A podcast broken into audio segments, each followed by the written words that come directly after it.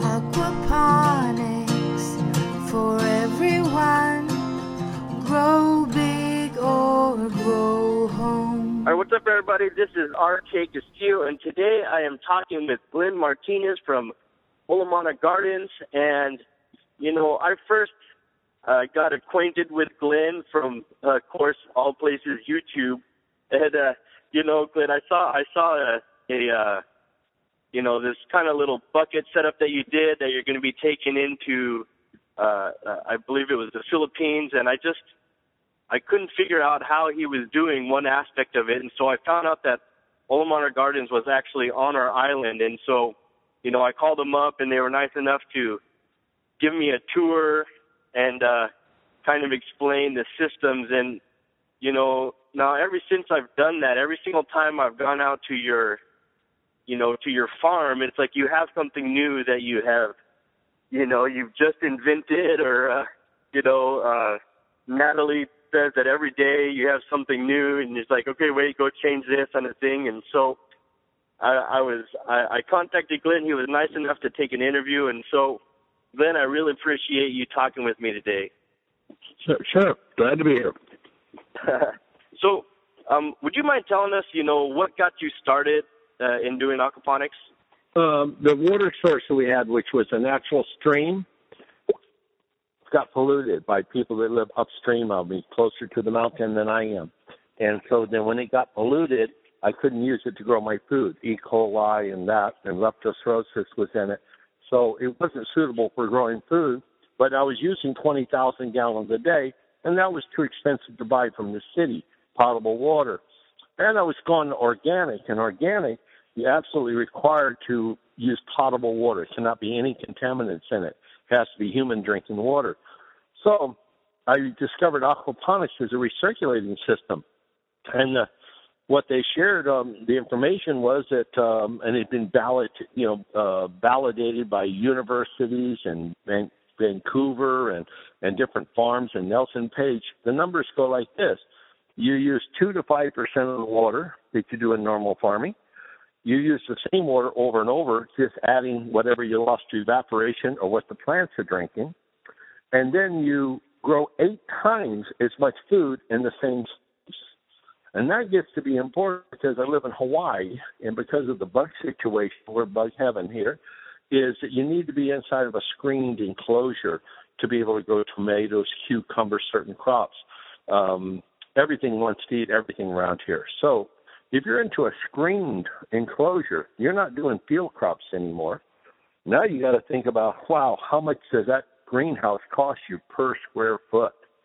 And you want every square foot to pay for itself. Kind of like a retail store. You want every square foot. You want to know how much it earns, you know? And so when you looked at it and you realize, okay, if you build a greenhouse, say thirty feet wide, one hundred feet long, that's that's pretty commercial. You have three thousand square feet. What can you grow? So then you look at crops that are sold by the ounce instead of crops that are sold by the pound or the ton. In other words, you wouldn't grow potatoes in a greenhouse. That's, that's a field crop, you know, with tractors and machinery and all of that. Then the other thing is age. I'm over fifty. And when you do that, you realize, and a lot of my friends are over fifty, we're past the stage. We're not going to do the bending, kneeling on the ground, pulling weeds thing. And um, and we're busy people. Uh, so it had to be something that would be self-caring. It lends itself to being automated. So when I did the aquaponics, we were able to get in a screened enclosure, no more bugs problems, case, you know, no less environmental problems, such as people down on the Big Island. Um, they have acid rain there. The rain falls out of the sky, and it's pH four point oh. Well, neutral is seven point oh. So they have to add chemicals, potassium and that, every day to keep the pH up where plants and fish can live. So obviously they need to be in a house that doesn't let the rain in. So now they're in a plastic-covered building. Again, as soon as you start using the word building structure, the cost per foot farming goes up, so you need a higher return. So what we got into is growing herbs, herbs, you know, seasoning. They're sold by the ounce or the fraction of an ounce. Think what a, you know, start off with pepper, but you go to all your cooking herbs, they're signed down to the ground, you know, uh, the bottles. So what you want to do is grow the most expensive foods you can or the highest return on the dollar in the smallest space using the, as little as possible. And, of course, energy. And so energy is the big kicker. And uh, on that front, we invented air pumps. And what the air pumps do is we have a motto that we kind of lifted from Doctor Ricosia, Virgin Island Institute. He has a saying, one country, one God, one pump. And what he meant there is don't design a system with multiple pumps and switches and levers. When this fills up, it flows there. So our systems, we have many systems that have absolutely no moving parts in them. And the only energy we use is a little air compressor, uh, twenty-five watt or forty watt. Think a forty watt light bulb. And I can run a farm with a forty watt light bulb. That'll draw energy. And uh, and get a maximum return you know, on it, get a living income off of it. The equivalent, many people growing in the backyard of a residential house, and they're able to make seven hundred to fifteen hundred dollars net profit a week, working less than twenty hours a week on it. Many of them have not quit their forty-hour job, and they just feed the fish in the morning, feed them in the evening, and it's weekend harvesting, and they go to the farmer's market. So you can carve out, you know, whatever you want. A hobby, fantastic hobby. Gardening has long been a, a, a favorite hobby, uh, you know, for Americans. And uh, cooking, ah, that's a major hobby of Americans. Aquarium fish, there's a major hobby for America. And so I realized, wait a minute, I can raise my fish, do my gardening, my plants, and I can cook. I got three of the most popular hobbies. For a long time, these are long. These are not fads, you know. Then you yeah. come into the guy thing. Yeah, the guy thing. Aquaponics is for men who have outgrown their train sets. They like the engineer. They got some imagination, and they like to. It, this is for the MacGyvers. This is for the guys that are what I call the solutionists, where if they were sitting around with a cold beverage in their hand and you laid a problem on them, that would be the highlight of the day. They would be all over it, coming up with different solutions. Do this, do that, run it this way, run it that way. And there's kind of guys who would go out and start cutting the pipe and re-engineering it. And you say, I was just asking, you know. And they would, they would come over and spend the weekend and re-engineer your system. And so what you have is you're waking up a rebirth of that Connecticut Yankee spirit of inventiveness. America used to, I mean, I still think the greatest strength that America's got is our problem-solving ability, our imaginative solutionist type of attitude. There are engineers all over the world, but we got the problem-solving engineers, you know? And if we yeah. don't have them, the beautiful thing about America, we'll, we'll, we'll hire them. We'll steal them. We'll import them. You know, I mean, after World War Two, it was a contest of my German is smarter than your German. You know, I mean, we, we, we, you know, look look who's doing the software program. The people from Israel, from India, you know, mm-hmm. and uh, yeah. there's a great YouTube up, by the way. If you go up to YouTube and in the search box write um, Indian uh, honor roll students, something of that. India honor roll student. Did you know? And that did you know is the operative phrase. It's an award-winning PowerPoint presentation put up by somebody, and it starts off with, did you know that India has more students in the honor roll than we have students at all grade levels in America? Oh, wow. Yeah. You know, and it goes on. Israel has graduated more programmers last year than we employ in America, you know? So when you think about the, this global competitiveness, what's keeping America up on top? Why why go to the Philippines or Korea or China or Fiji, Tonga, you know, Pacific Island? Why are American engineers embraced? And I think it's because we come in with solutions. Mm-hmm. You know, we, you know, some people can go into the kitchen and just whip up a meal. Other people say, "Do you have a cookbook?" They they got to have something that tells them what to do. Uh, I had a friend. He says, "I'm a business manager." I said, "Really?" I said, "Oh yeah." I said, "You mean like a real professional business manager?" He says, "I've worked with McDonald's for fifteen years." Yeah. And I said, "What's your job?" He says, "To make sure that nobody else has to manage anything. All they have to do is read a book. We write a book and we anticipate every possible thing that can go wrong, and we have the solution written down for you. So if you can read, you can manage a McDonald's. It's a standard right. operating procedure book." And you realize, you know, in the, I was in the Coast Guard Auxiliary, there's a similar thing. Yet you have guides for everything you can anticipate. But I love the Coast Guard. You turn the page, and at the end of every chapter, there were blank pages. And it says, oh, this yeah. is for you to continue writing the book. You know, the wow. book ain't done. This is this is yeah. how far we got. So it's talking about standing on the shoulders of, you know, the people, right? And and now what I see in the aquaponics is, uh, like I go to China, I love it. The Chinaman stands up, and I recognize him, and he says, "I really admire how you how you have taken what we have done for four thousand years and packaged it right. and called it American." Yeah, right. well, yeah, we do that. yeah. yeah. Yeah. So I found out, um, I, I read a quote that uh, Tesla, uh, Nikola Tesla, great electrical inventor, he yeah. was sarcastically referring to another wannabe inventor and that. And he cracked up the audience. You know, he's, he was talking to a room, twelve hundred electrical engineer, inventor type, right?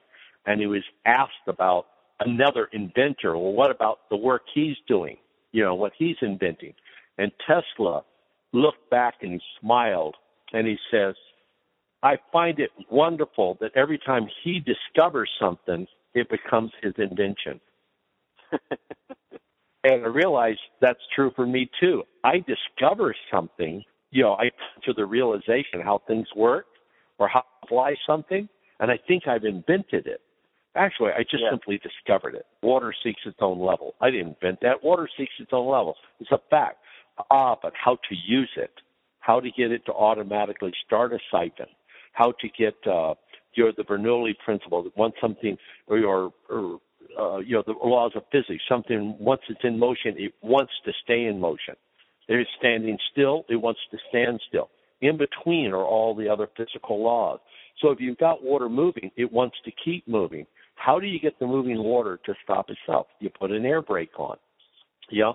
And so yeah. we discovered these things because we lacked the formal education. We were unaware that what we were doing was impossible. And we've had repeatedly have engineers come to the property here, tell me right up front, they have little time to waste. They don't want to be here. They've been ordered to come and spend some time with me. They'd like that to be as little time as possible. So if I could just quickly disappoint them, they will be on their way.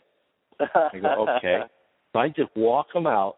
I shoot an air pump. I stick it in two feet of water. It does nothing. And the guy looks at me and he shakes his head. He says, the maximum lift you would get is six inches. Then I take it and I drop it in a well six foot deep, and I shoot the water twelve foot high. And he says, that, that's impossible. Do you have a motor in there? What, what are you doing? And I pull it out. We take it apart. It's a pipe and a pipe and a compression chamber, and we put it back together. And he's doing it. We're getting wet. We're playing with it. And here's the standard thing I got. Could you? Could we step into your office? Could we make a drawing of this so I could understand it? Right. I mean, you have it in your hand. You know, here's a gun. Pull the trigger. Bang. There it goes. And, they, and they're going, but but why? Why does it yeah. work? And they get frustrated if I cannot, in an academia way, explain to them why what we do works. So what I do when I travel in those kind of circles, I bring Doctor Benny Ron with me or another educated P H D person, and I get up on stage and I said, I'm here to show you what I do and to share with you how we've applied it for other people or what other people have done with our quote, inventions, and you can call them discoveries if you want to. That's fine. We're not insulted. You know, what we've discovered is that this works and this is efficient. And if this worked for you in your industry, we'd love to work with you, you know, and that yeah. We've got our books up on the Internet, you know, for fifty bucks. You can re-get the manuals and that. But I brought them with me, and I'm going to step outside because we're going to spill some water and shoot some water twenty feet up in the air and that. And they don't like me to do it in the classroom here or the hotel lobby. So we'll step outside.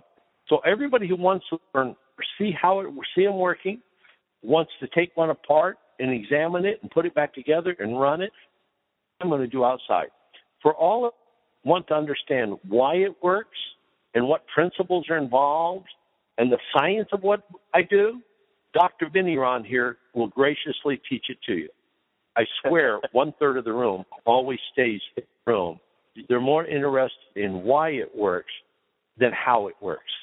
Right. You yeah, know, exactly. And I come from Louisiana people that is more of a, they're more like Missouri. Show me. Missouri, yeah. Show me, I don't believe you. You know, they've heard all the lies, right? So what I do is reasonably travel around like a little medicine show carrying suitcases full of water pumps of different configurations, and I show people them work. Now, the beautiful thing is I did it for aquaponics to get a low-energy way to move the water, and I improved on Doctor Ricosia. He said one country, one God, one pump. I came up with one country, one one love, one pump. And my girlfriend liked the love part, you know. I threw that in there for her. But the one pump, we honestly use one pump. See, when Doctor Ricosia did that, he was referring to the water pump. He said, of course, you've got to have a second pump, which is the air pump, because the fish have to breathe. And I said, well, what if the pump that puts the air for the fish to breathe also pumped the water? I'd really have one pump. Right. You know, I mean, so I use the air pump. We have a fish tank sitting, you know, on a level property, you know, piece of ground. We basically drill a hole in the side of it, come out, and we put a well, say, four feet in the ground, a reservoir with a cap on the bottom. Now, my pump, if the fish tank was two foot high and the well is four feet deep, my air pump is sitting in six feet of water. When you release air six feet underwater into a closed tube, like a one-inch tube, you can pump the water six feet high. Mm. And not little spurts. I mean like four hundred gallons an hour. I mean a continuous flow. And it's and you do very little power. And that's the thing. A lot of people have figured out aquaponics. They got it working. They got them going. And then they get the ten thousand dollars electric bill. And right, they're closing. Yeah. We have aquaponic places in America that are shutting down. Aquaculture is almost non-existent in a lot of communities where it used to thrive because the co- electricity went from five cents a kilowatt an hour to forty cents a kilowatt an hour. That killed the business. So what I do, the largest system I put in in the world that I've been associated with is a one-acre farm in um, uh, Manila. In Manila, Philippines, a city of twelve million people, the electricity is more expensive than Hawaii, okay? Wow. Quite a bit more. So very precious, right? We run a one-acre farm with one one-horsepower pump, water pump, wow. with an air in, into it. We pump the water thirty feet high into a water tower, then it gravity feeds all over the farm. And so there we are, and when we run it, we are less than seven hundred fifty watts. One horsepower of consumption electricity. And so when you can run a one-acre farm on one horsepower, now think about a commercial farm. When the guy walks over and gets on his thirty-three horsepower tractor, or he gets behind his water tiller, you know, when he cranks up the harvester, America uses a lot of energy to farm. So much so that we're in a trap. Um, it's Like when I graduated high school, it's nineteen sixty-seven, DeLand, Florida. At that time, the American census tells us that about seventy-five to eighty percent of our population lived in the rural country and were employed in the farming industry. growing, selling, harvesting, whatever. Okay? The act of farming, right? Over five percent. You know what it is? two percent. Wow. two percent now. So you went from seventy-five to two percent. So seventy-three percent of our population had to retrain and find new jobs. You know, um, yeah. I, I went to a presentation in Chicago. America had, I think the number was two million dairy farms. We now yeah. have less than fifty thousand. Okay? Wow. We used to be, we went to Pennsylvania, the dairy state. There was a, everybody was a dairy farm. Everybody put their, harvested their milk, put it up on the highway, and the milk truck came and picked it up. And then brought it to a creamery. The creamery then put it to a consolidator, and then it went to the milk distributor, and then it got, it, the public was drinking it this morning. Now you go out, there are what they call uh, high-density feedlots, you know, in these uh, confined animal enclosures, have thousands of cows in a pen that will never eat grass, never pasture, and they're standing next to each other. That corn or something. Yeah. And so so forget the contented grass-fed cow. I mean, that's just a thing of the past, right? and, uh, right. But it's the only milk I'll drink is organic cow, grass-fed milk. Right. You know, I mean, that's what we all drink. That's that's what we all were raised on. So the yeah. milk you get now, the milk is from corn and not from grass. You're kidding yourself if you think it doesn't make a difference. You know, it's um. You know, I, I like somebody another... said, uh, America. Yeah, what was your other question? No, yeah, no. Um, you know, sorry to interrupt you. I was, you know, one of the things is, you know, I've been around your farm, and you know, thinking about the contrast of a dairy farm, you know, nowadays versus your farm. Your farm doesn't stink. You know, you can't smell this. You know, you have horses and ducks, yeah. and then of course you have like. Yeah. You know, tons of worms that live under your ducks, you know, and your chickens, exactly. and you know. So, how how do you make your farm not smell like a, a traditional farm? I went and did what every American should do, and that is take a two-week course from a fellow named Bill Mollison or Geoff Lawton from Australia. They teach it all over the world, and America has lots of teachers. Basically, you go to a, a like a summer camp for two weeks, you know, and it could be a hotel or whatever, but for two weeks, you study for seventy-two hours, you learn permaculture, permanent agriculture. It's how to live with nature and stop fighting it. You know, it's like pro-organic. I mean, it's not obsessive about it, but it's pro-organic. It's about raising the worms underneath your chicken pens. We our, we sell our eggs out. We sell out every day, okay? fifty cents an egg. It's six dollars a dozen, you know, for organic eggs. Now, that's enough. I mean, how much can you charge, right? Duck eggs right. are a dollar a piece. It's two dollars a dozen. I mean, you, your conscience, you say, I've got to learn how to do it on that because I, I, don't, I just can't charge more, you know? Just yeah. doesn't seem right. I mean, so you're there. So where do we make our money? Well, we put the worms underneath the chicken cages to make it clean and sanitary. Turns out the worms sell for forty dollars a pound, and the soil, the castings, you know, after they eat it all up, sells for three dollars a pound.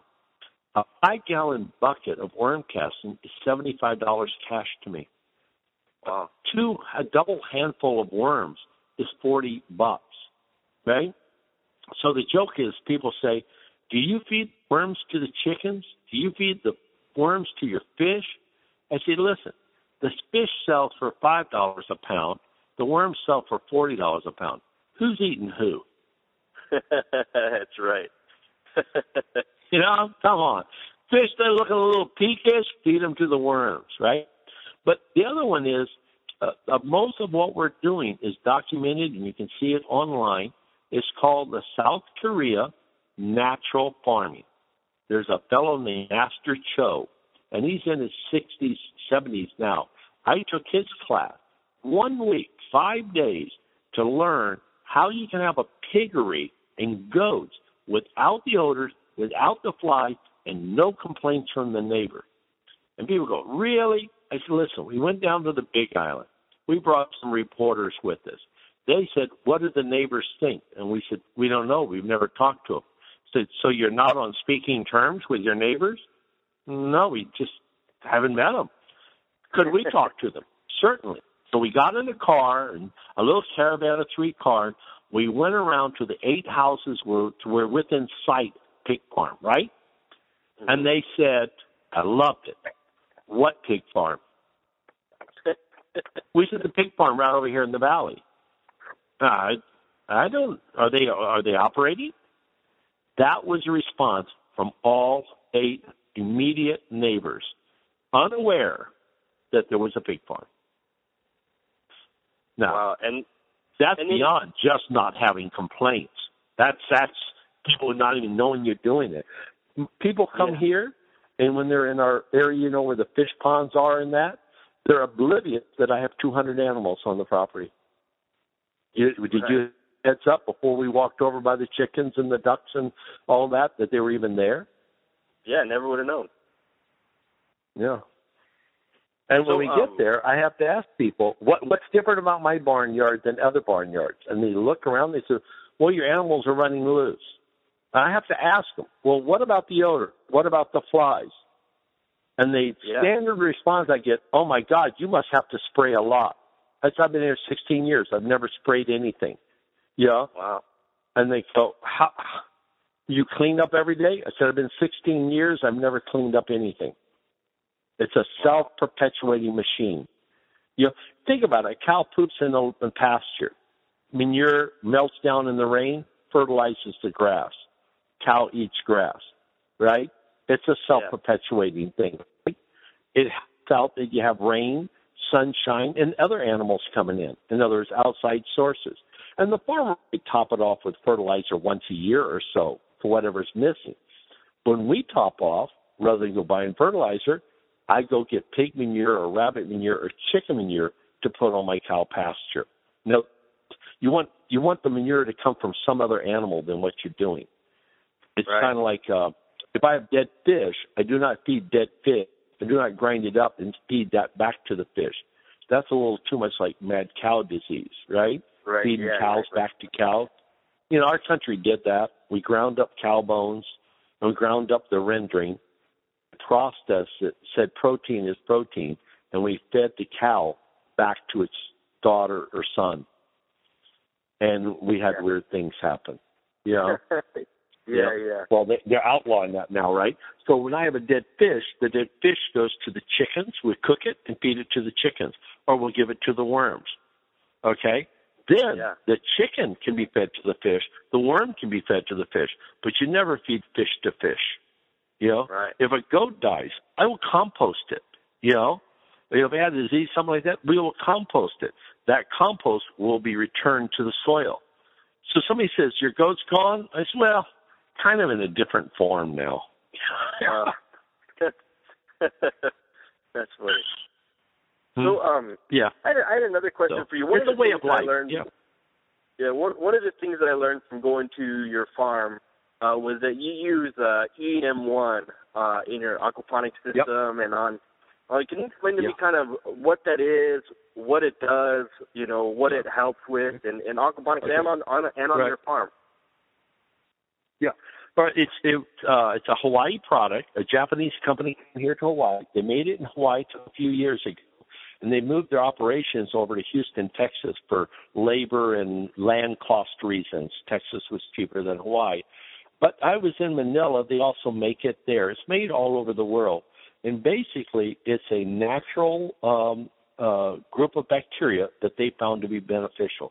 The label tells you exactly what's in it. The primary ingredient is a lactis bacillus, they, which is made from milk, you know, and they do that. And they use rice water, and they use different things. And it tells you what they came up with was uh, not a patented thing, but we use that word loosely, but a, a, a combination, a true secret way of growing those in a vat. And it's like yogurt. If you take another batch, you can start it up, and you'll get exactly the same flavor, right? So if you have yogurt, you go buy a gallon of milk, take a tablespoon of this yogurt, put it in the new milk, stir it up three days, tastes exactly the same because you're moving the bacteria into the sterile milk. So what they did is they learned how to get the stuff, make up a new batch of liquid compost, heat it up, sterilize it, right, and then introduce the bacteria they want, let it breed up. They feed it molasses. It breeds up, and then they cut off the oxygen. And so think about it. It's like making charcoal. You start a fire, and then you smother it, okay? Mm. Oddly enough, it will smother all the oxygen will be used up by what's left of the fire. It will smolder out and end. When you uncover it, what you got is charcoal, like charcoal briquettes. When you light that, it will burn slower, much hotter, and much, much longer than the wood would have done. Kind of odd, right? Well, they yeah. do that with E M. It's there by taking all the oxygen out of it, because it's, it's composting, like a compost pile. It's in liquid form. It uses up all the oxygen. They cap the lid. It's good for one to two years, okay? When you open the lid and you take one cup of that and you put it into non-chlorinated water, because if you put it in chlorinated water, you just kill it, right? That'd be dumb. So don't use right. tap water. So you take bottled distilled water. You take one cup of that E M. If you put it into a gallon of distilled water and add one cup of molasses sugar, and everything's clean, you're not introducing any other bacteria, you can make another gallon of E M. So if yeah. you buy one gallon, you can just keep making it. It's like yogurt. You just keep making the stuff. Now, what's it do for you? Well, the chicken industry discovered that if they mixed one cup of E M and five gallons of water, waited twenty minutes, and then went out and sprayed the chicken manure, all odors disappear. We spray wow. that around our horses. We have no odor. So when I say we don't spray, I'm referring to not spraying chemicals or, you know, uh, pesticides, herbicides, or that. We do right. spray E M, all right? We we grow our own. And we do another company called BAM, which is Beneficial Active Microorganism. And a chemist that worked for them left them, Harry Arakawa. He left the E M company and went and did his own new and improved formula. And they're very, very similar. They're basically the same product, but he made his a little bit, has a longer shelf life, and uh, seems to be a little more aggressive. And it's, it's you go to his factory, it's just a big empty warehouse where they have big containers where they brew this stuff. And somebody jokingly said, Glenn, it's just like beer. You know, you're breeding, you know, a winemaker. You're literally breeding bacteria, right? And right. Uh, so we buy it. It's like eighty dollars a gallon. But you buy one gallon and you can keep breeding it for a long time until you spill it or you let it get too old. Um, and what we do for it, if you walk around your farm and if you spray Um, like once a week on your fruit trees or that, after about six months, you don't have to spray anymore. You've repeatedly put the bacteria out there until some of it found home. And after that, it lives out there naturally. Now, if you go through a long drought or some really terrible weather, you may have to go out and re-inoculate your garden. You know, the bacteria going again, right? Uh, right. It's kind of like letting your uh, fish tank get out of out of balance. You might have to drain it and fill it back up again, and this time pay a little more attention to it, right? Keep the air bubbler going in that. But pretty much, if you get it balanced, and you don't put too many fish in your aquarium, you don't get greedy, it, it can live forever, you know? Yeah. Um, as long as you don't stress it out. Well, that's what the natural farming is, is just trying to live in a natural, ordered way, um, using as little energy as possible because the electric bills are just killers. But the other thing is water is starting to get scarce in America. I mean, the water wars in Colorado and California have been going on for eighty years. Now the Midwest, they're pumping their water table down. I read one place that their, the water table is dropping six feet every year. Well, that to me, you know, when somebody tells me the glacier is, you know, is melting a quarter inch a year and in a thousand years we're not going to have a glacier, they go, oh, I'm not going to worry about it. On the other hand, if they say the glacier receded three miles last year and is expected to recede five miles, you know, whoa, that's serious, right? Yeah. Or when you tell me, you say, well, how far is the water down now? They say four hundred feet down. Where was it? And he said, well, when I was in high school, it was twenty feet below the surface. Now we're down at four hundred feet. Now weird things are starting to happen. What chemicals are they pumping up? What radioactiveness? What heavy metals? What things that God and Mother Nature never intended to be on the surface? And he said, yeah, let's not be an alarmist. Oh, okay. I challenge you to go to Google Australia and write salt fields, and you find out from uh, from going from uh, Sydney, going toward Melbourne, and up toward Brisbane, hundreds and thousands of acres of ag land completely dead. You can drive all day, and there's salt, so much salt on the ground, it looks like snow. What happened? They bored deeper and deeper, and they started getting salt water, and they pumped it up to the top, and let's say it was two or five percent salt, right? The plant, wow. the plant still grew. Ah, but the water evaporated, and that two percent salt is on the surface. Next day, you pump it up again. Next day, you pump it up again. Well, the two percent becomes four percent, six percent, and you hit about you, – now you, you go across, and you go, well, those Aussies, I mean, just shake your head. What are they thinking? So I took a train ride. I rode from Chicago to Seattle, Washington. Going through parts of Montana and Wyoming and that, you see in cornfields, you see banks of salt like driven snow, and it was July. I actually mm. thought it was snow. That was, you know, you wake up in the morning, you, you're on a two-day trip in a train across the country, and you look at your window, and you, oh, my God. Don't we? Didn't we see what our neighbors, the Aussies, did? They killed their country. The land is gone. It's fallow. Won't be farmed for hundreds and hundreds of years. And nobody has a solution on how to get the salt back down in the ground. Oddly enough, the Australians, the permaculture guys, do. They go out and plant salt-tolerant trees. They get the place shaded because they cut it all down for farming. Put it back to forest. Don't water it. It will live on its own. Have you ever noticed that nobody fertilizes a forest? yeah. I mean, a forest just takes care of itself, right? You know, there's no planting program. There's no irrigation program. There's no weed control program. And then we come along and we start putting out all the forest fires, right? Oh, boy, the first sight of fire, we're going to stomp that out. We ended up burning most of Colorado to the ground because instead of having small periodic fires burning the dead wood on the ground, we waited twenty years and had one fire and burned the state down. Right. Yeah?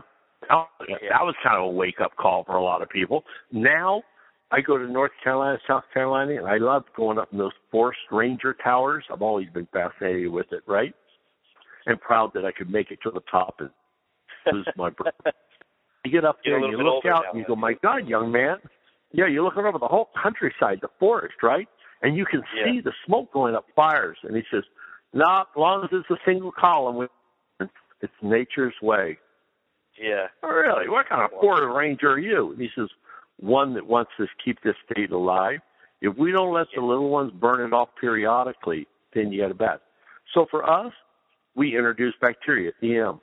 You introduce the good bacteria, rather than waiting for what evilness might just be flying around in the air, right?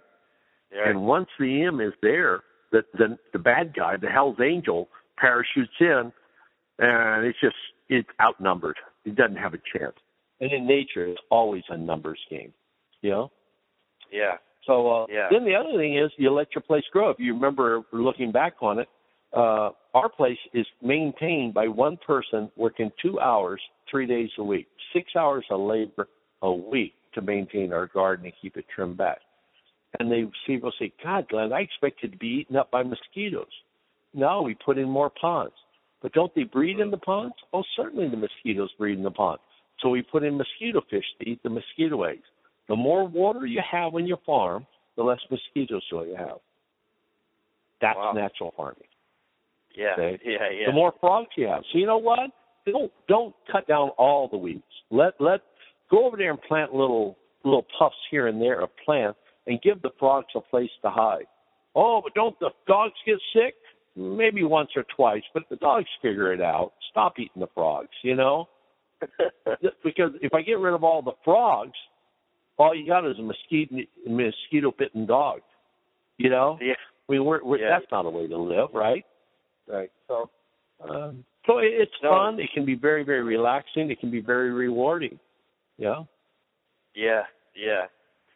Well, I don't want to take up too yeah. much of your time. Um, yeah. You know, if someone wanted to get in contact with you, um, how how would they do that? Also, I want to kind of just uh, You know, you mentioned your book. Uh, I got your, I got your, you know, fifty dollar Glenn Martinez Aquaponics guide, and and in the guide he has, you know, probably like four or five or six different designs of how he does the the air water pumps, and you know, they, he has all, all all all these little different designs he does for his aquaponics setup. So, totally recommend going over to Olomana Gardens website, picking up the the manual, and seeing how he does the different bell siphons, the bucket siphons, how he does the air pumps.